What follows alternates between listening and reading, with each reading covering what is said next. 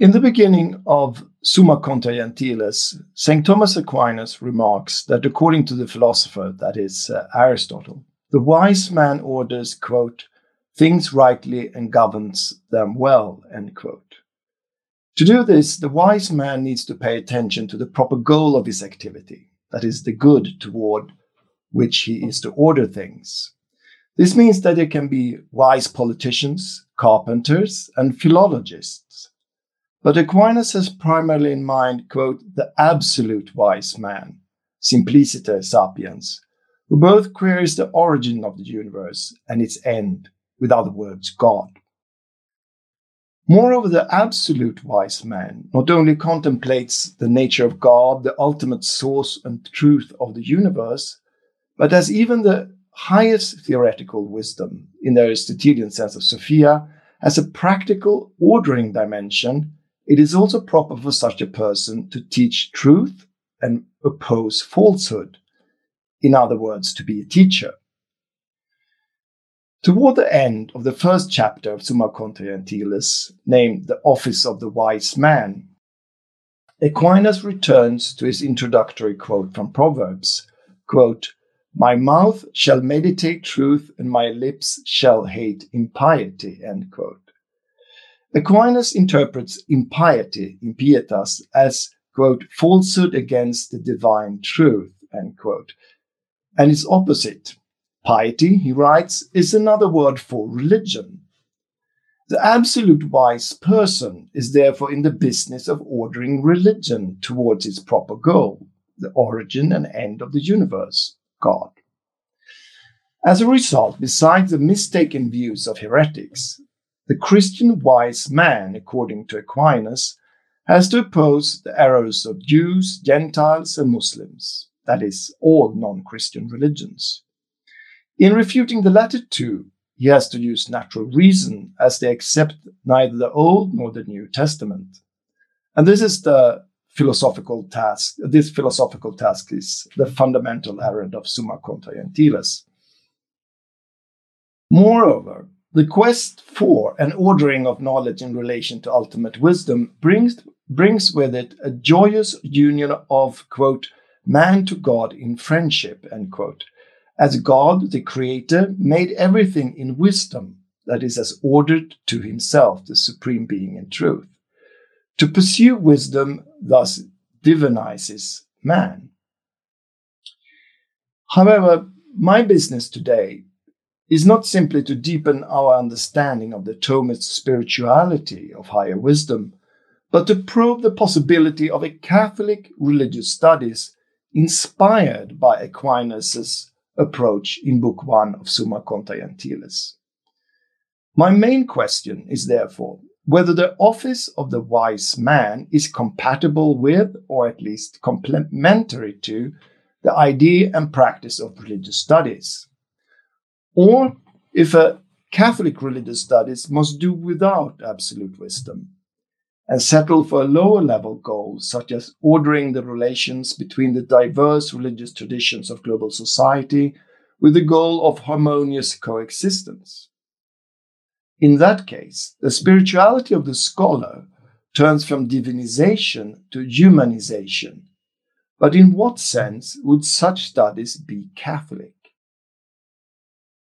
One defining feature of most contemporary religious studies is its disregard of absolute wisdom, in the sense of stretching toward an ultimate spiritual origin and goal of human life.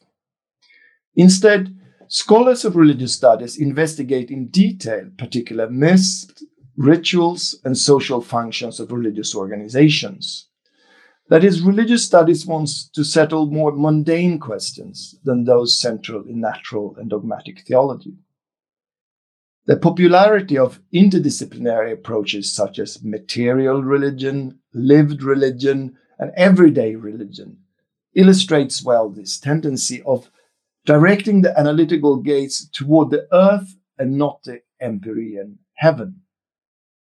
This is quite different from the earlier openness toward epiphanies of transcendence or the holy or the sacred, and is connected with, or at least parallel to, the waning since the 1990s of the phenomenology of religion, especially as it was practiced by the influential Romanian historian of religions, Mircea Eliade, who died in 1986. Moreover, not only is the focus currently on human religiosity understood as culture, but the main research paradigms of religious studies reject, as a matter of principle, explanations transcending the material world. In other words, their foundation is naturalism. Of course, the understanding of naturalism, what role it should play, varies. Still, the present strength of a strict understanding of naturalism, modeled on the natural sciences that the cognitive study of religion promotes, and the antagonistic but similarly mundane concerns of power and equality in critical culture studies, in line with emancipatory agendas, have made naturalism dominant in religious studies. Sometimes uh, the naturalism operative in religious studies is explicitly ontological. Sometimes it is more modestly formulated as a methodological principle. In the first case, it rests on the belief that only material substances exist. A transcendent God, together with major and minor deities, ancestors, souls, and demons, are only human constructions with no spiritual reference. In the case of methodological naturalism or methodological atheism, atheism or agnosticism, religious studies does not explicitly negate the actual existence of spiritual beings, but the fundamental assumption is that we at least cannot have any clear knowledge of the gods or their actions. And if they do exist, they probably do not interfere in the human world in any significant way. The result is therefore the same. One studies religions as wholly man made and as operating solely within a material universe. Maybe there is a supernatural surplus remaining after all scholarly work, but about that, the methodological naturalist insists, we cannot know, only believe. For Aquinas' project in Summa Contra Gentiles, such a rejection of metaphysics is devastating, which he acknowledges. Quote, For if we do not demonstrate that God exists, all considerations of divine things is necessarily suppressed. End quote. What then remains is fideism, an irrational leap of faith, and the logical arguments of his Summa cannot be more than a play with words. The opposition between the office of the absolute wise man and the scholar of religious studies therefore seems radical and unsurmountable.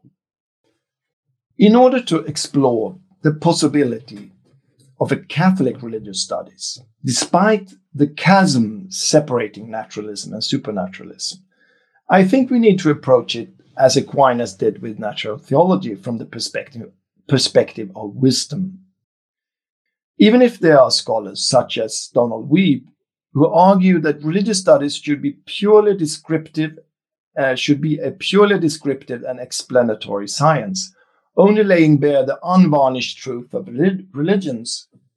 Religious studies has always been part of attempts at regulating social life towards its proper ultimate good, as variously imagined.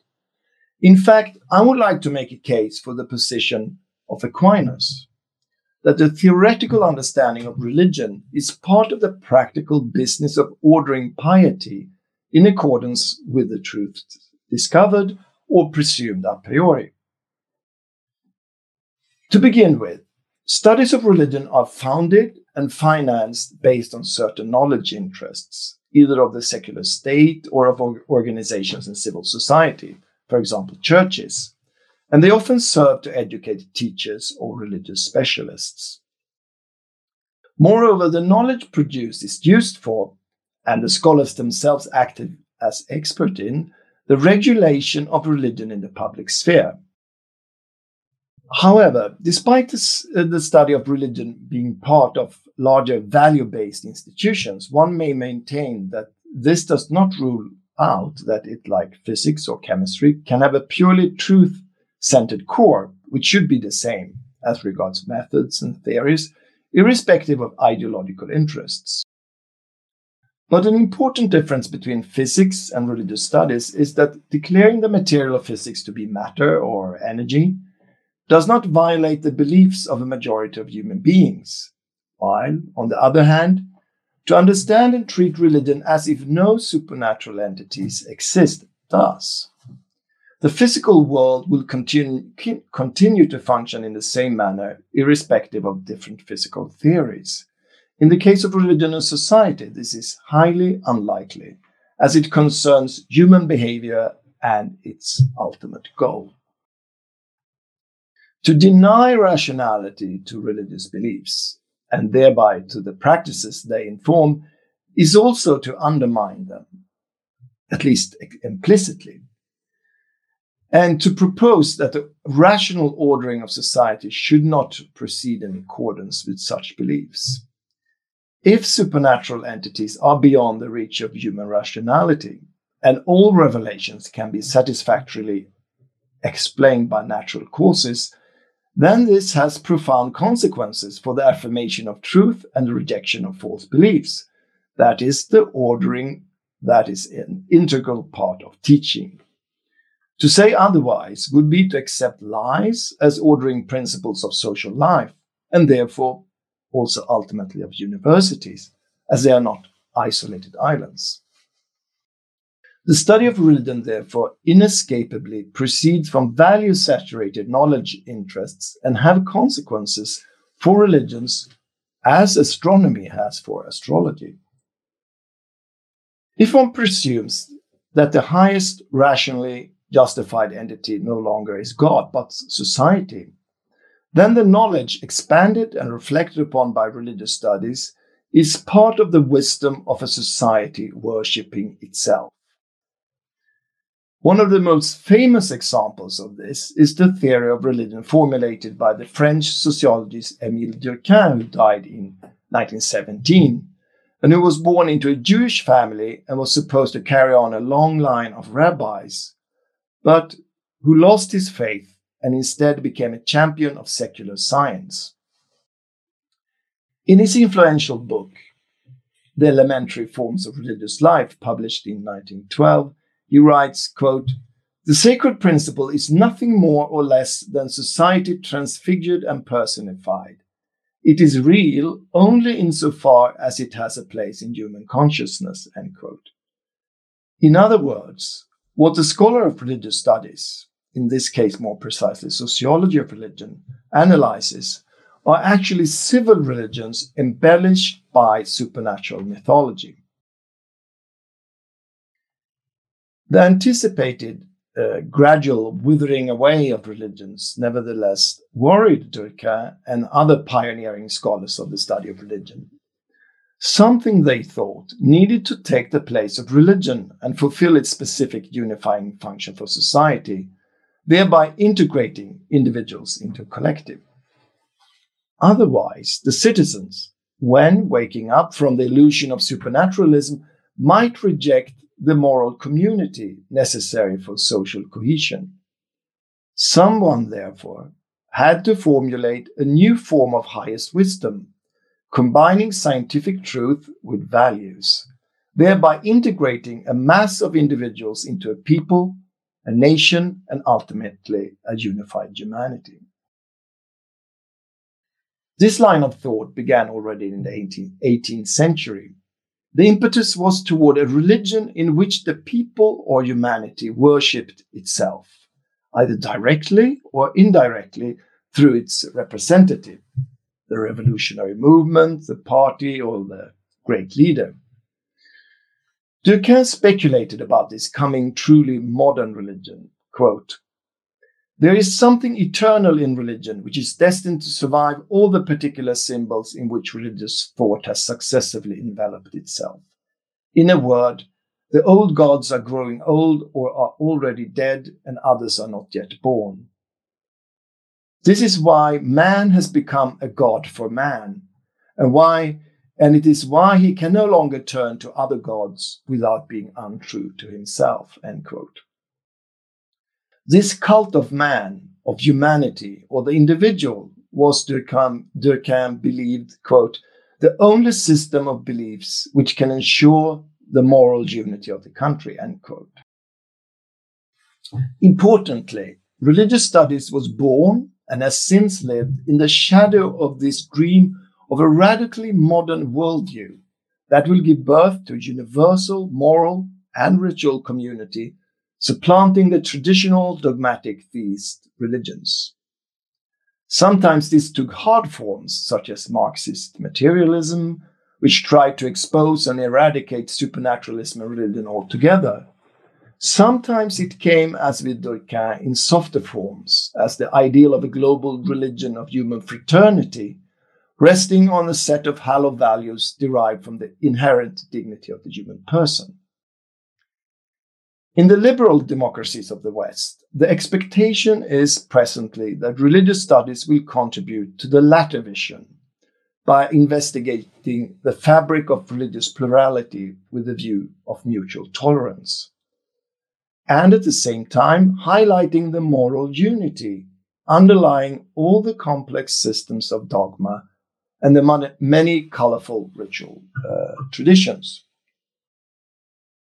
In current introductory religious studies textbooks, the future of religion is therefore sometimes portrayed as that of non dogmatic spiritualities flourishing after the decline of institutionalized religion.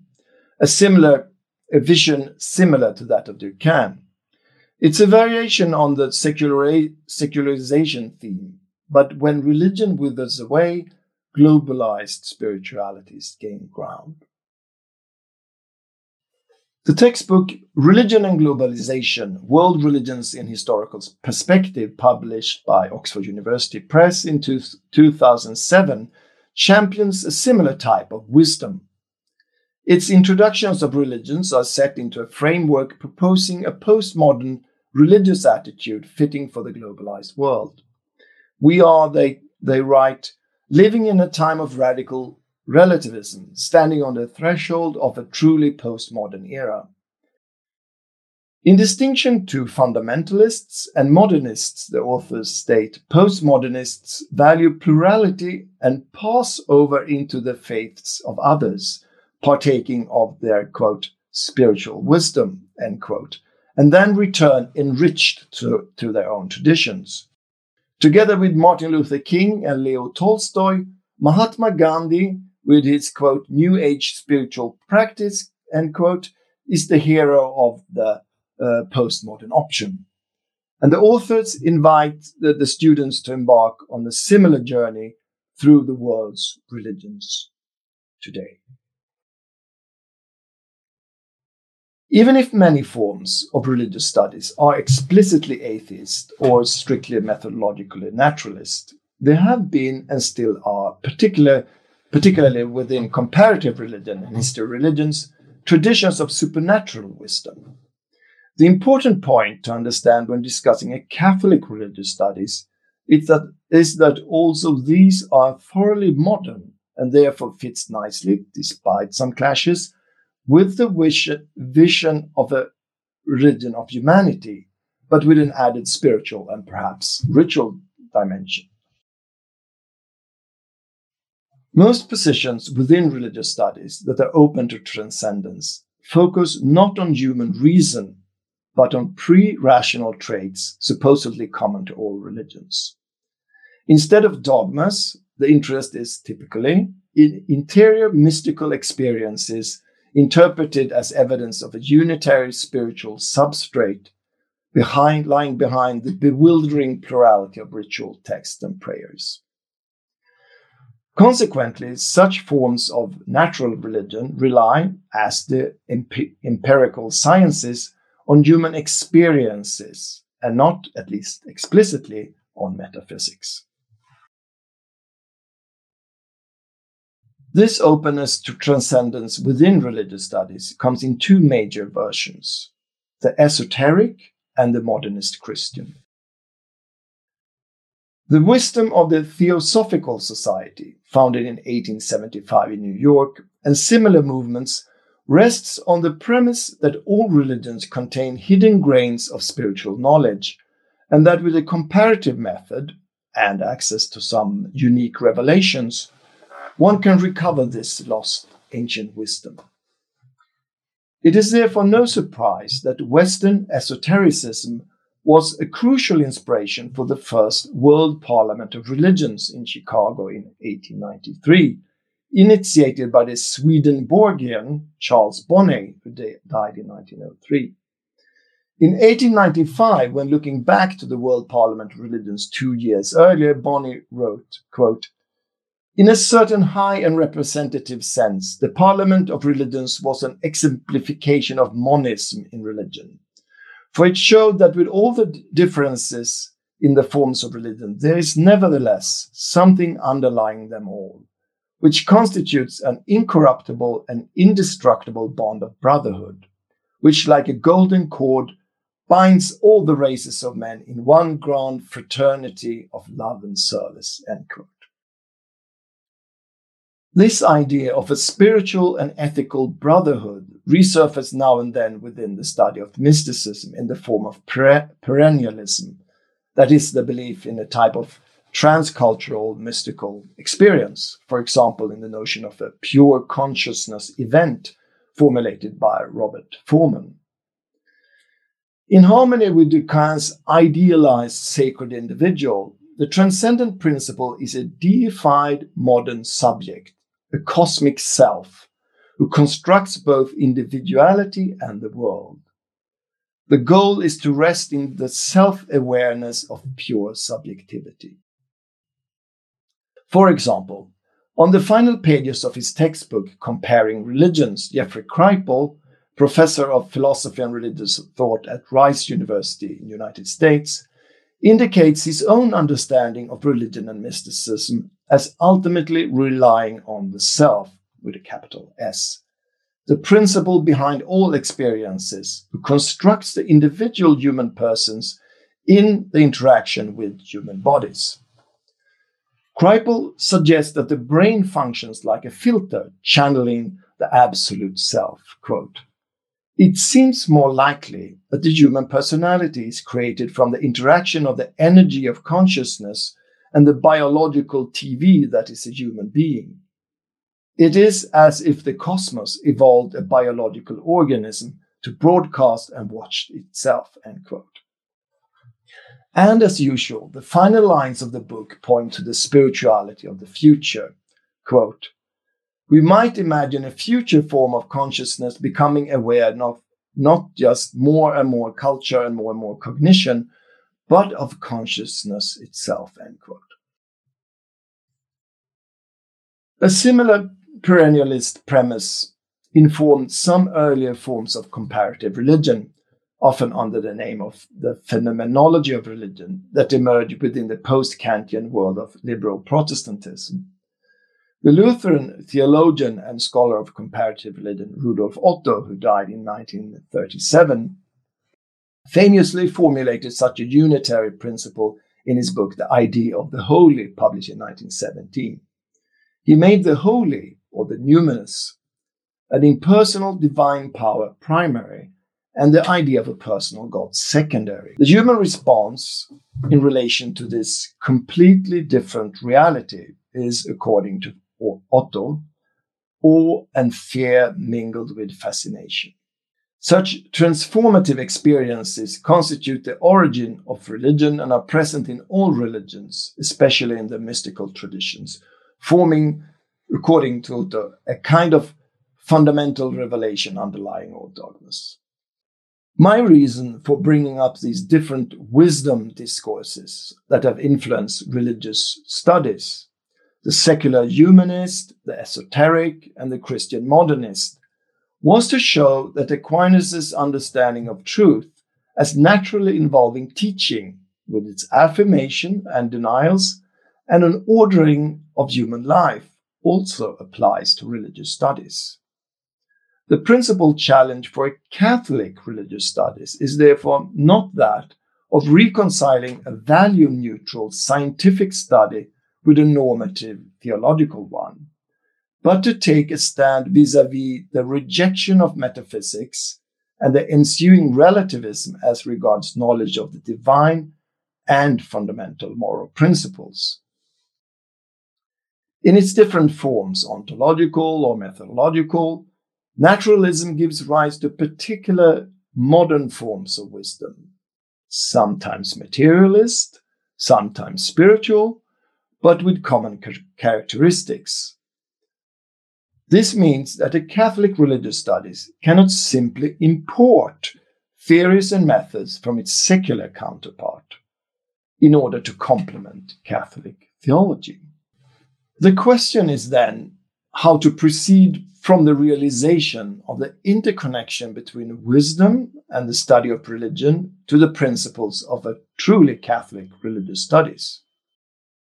If we continue with Aquinas as our guide, the first principle is not simply that of supernaturalism, but the position that human reason can gain knowledge about God's existence and some of his qualities. Thomas Aquinas acknowledged that, quote, some truths about God exceed all the ability of the human reason, end quote. But he maintained, quote, there are some truths which the natural reason also is able to reach, end quote. This provides a foundation for a rational critique of beliefs and puts a limit on the sharing between religions as it judges some ideas of the divine to be false which therefore ought to be corrected.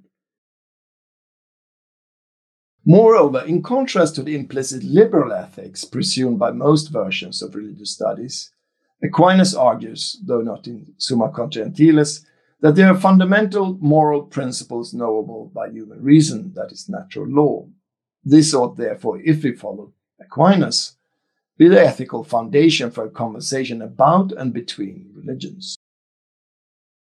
The disturbing alternative is otherwise that after having acknowledged the inevitable value oriented nature of religious studies, that one must admit there is no rational way of knowing which these values should be.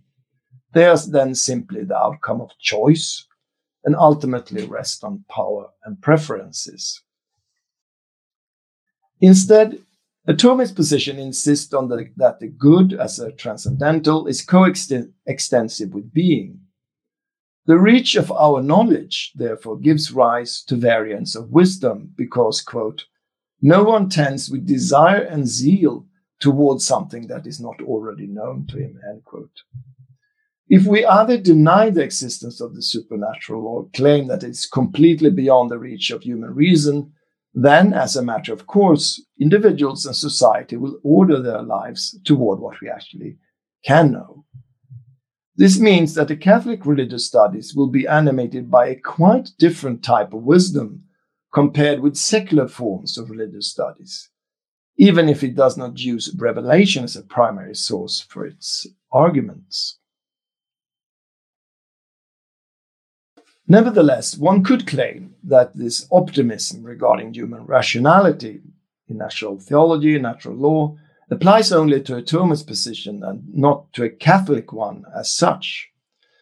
In response, we must acknowledge that the Catholic Church has affirmed at its highest dogmatic level the possibility of rational knowledge of God, as in the first uh, as the First Vatican Council declared, quote, the same Holy Mother Church holds and teaches that God, the source and end of all things, can be known with certainty from the consideration of created things by the natural power of human reason.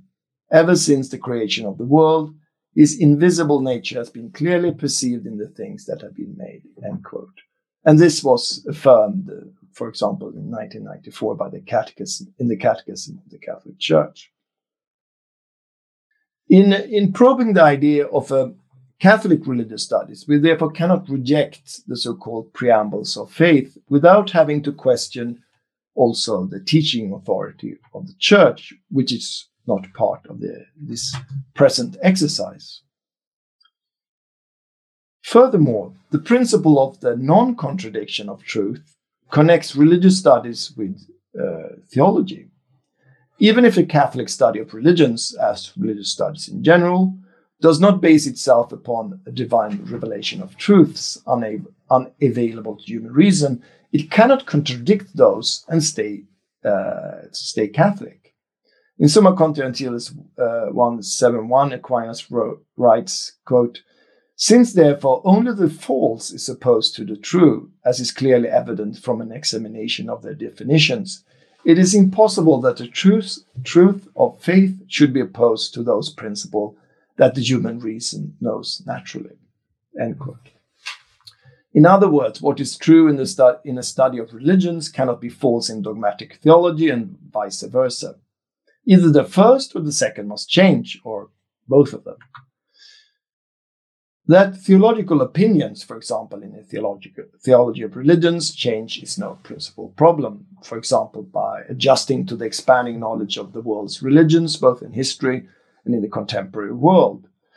However, what the Catholic Church has declared solemnly as binding on the conscience of Catholics cannot be contradicted without undermining the Catholicity of uh, that form of religious studies.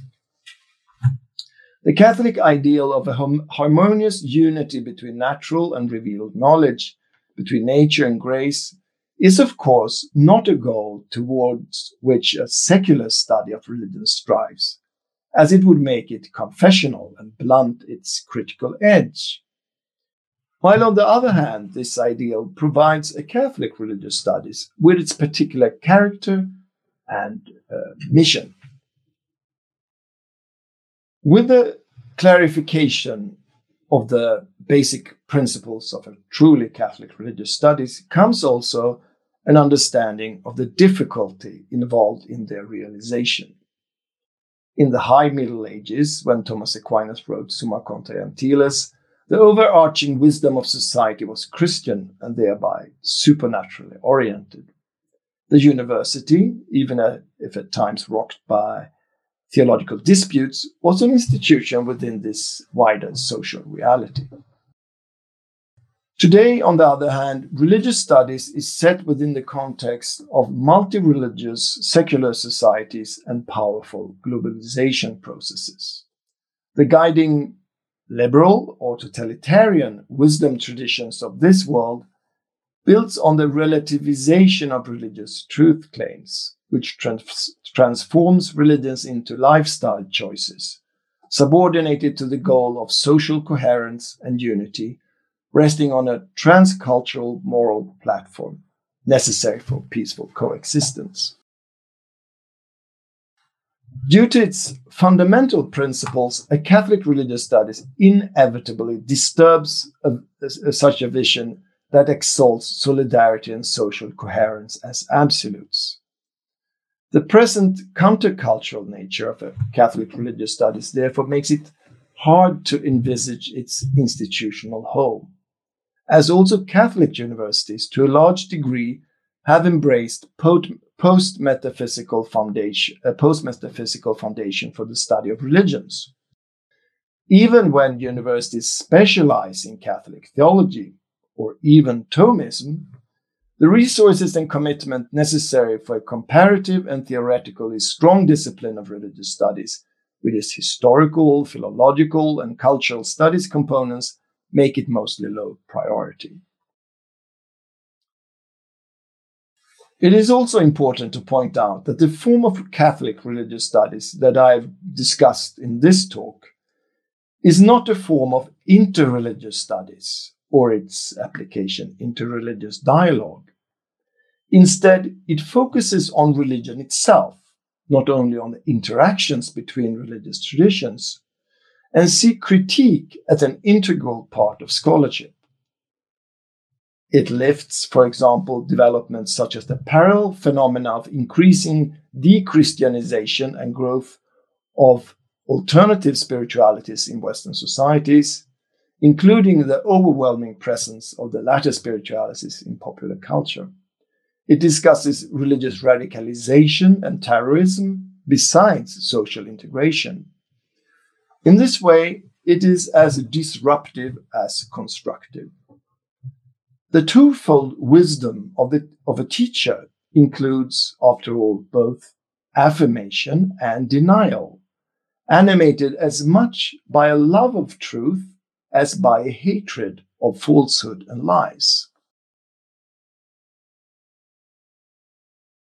In combination with the natural theology as unfolded in Summa Contra Gentiles, this zeal makes progressive sanctification, the divinization of the scholar, integral to the work also of religious studies.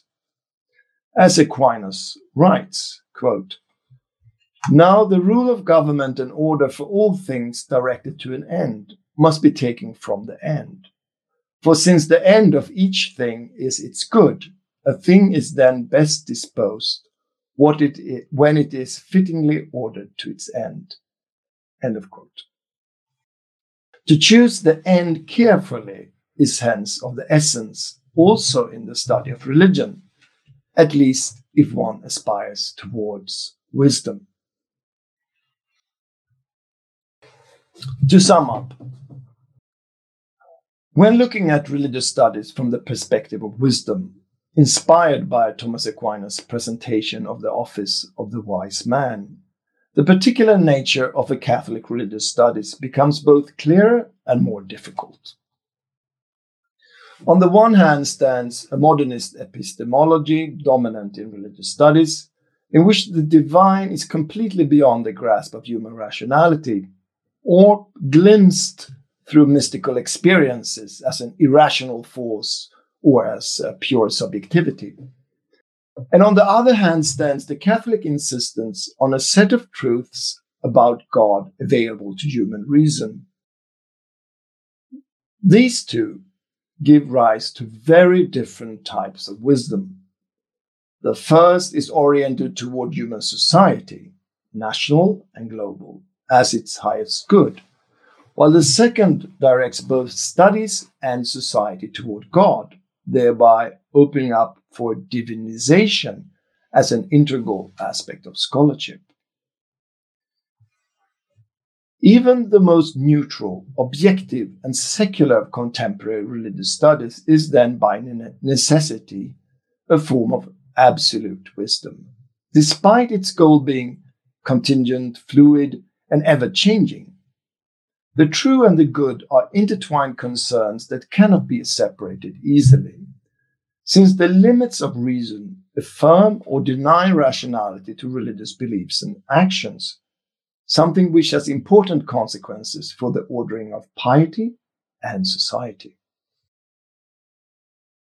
By upholding both the principle of non contradiction, that is, the unity of knowledge, and the truths of Christian revelation. A Catholic religious study strives, strives both strives toward harmony not only with natural theology but also with church teachings. This makes a conversation with both various theological disciplines and relevant disciplines within the humanities and the social sciences necessary. A tall order by any means. However, religious studies in its Catholic version is not, in a simple way at least, a subspecies of a theology of religions, even if there are overlapping concerns. A Catholic study of religion has to investigate also the long history of religious beliefs and practices, both good and evil, their permutations in relation to modernity, and the present situation of religion and globalization. It has to probe the deeper basis for rituals and myths, both by empirical research and by the construction of falsifiable theories. One cannot therefore deduce the results of their Catholic religious studies from the principles of dogmatic theology. A Catholic religious studies is confessional as being part of a larger theological venture, but its focus on the rich world of religions and the task of knowing this in detail and with adequate theoretical depth provides it with a distinct character. For this task, Thomas Aquinas' integration of Aristotelian philosophy and science into his theological system can be an inspiration, especially as it has to struggle with being true at the same time to the natural knowledge of the divine, to the task of painstaking research into the history and nature of religions, and to the divine revelation of which the Catholic Church considers herself the caretaker.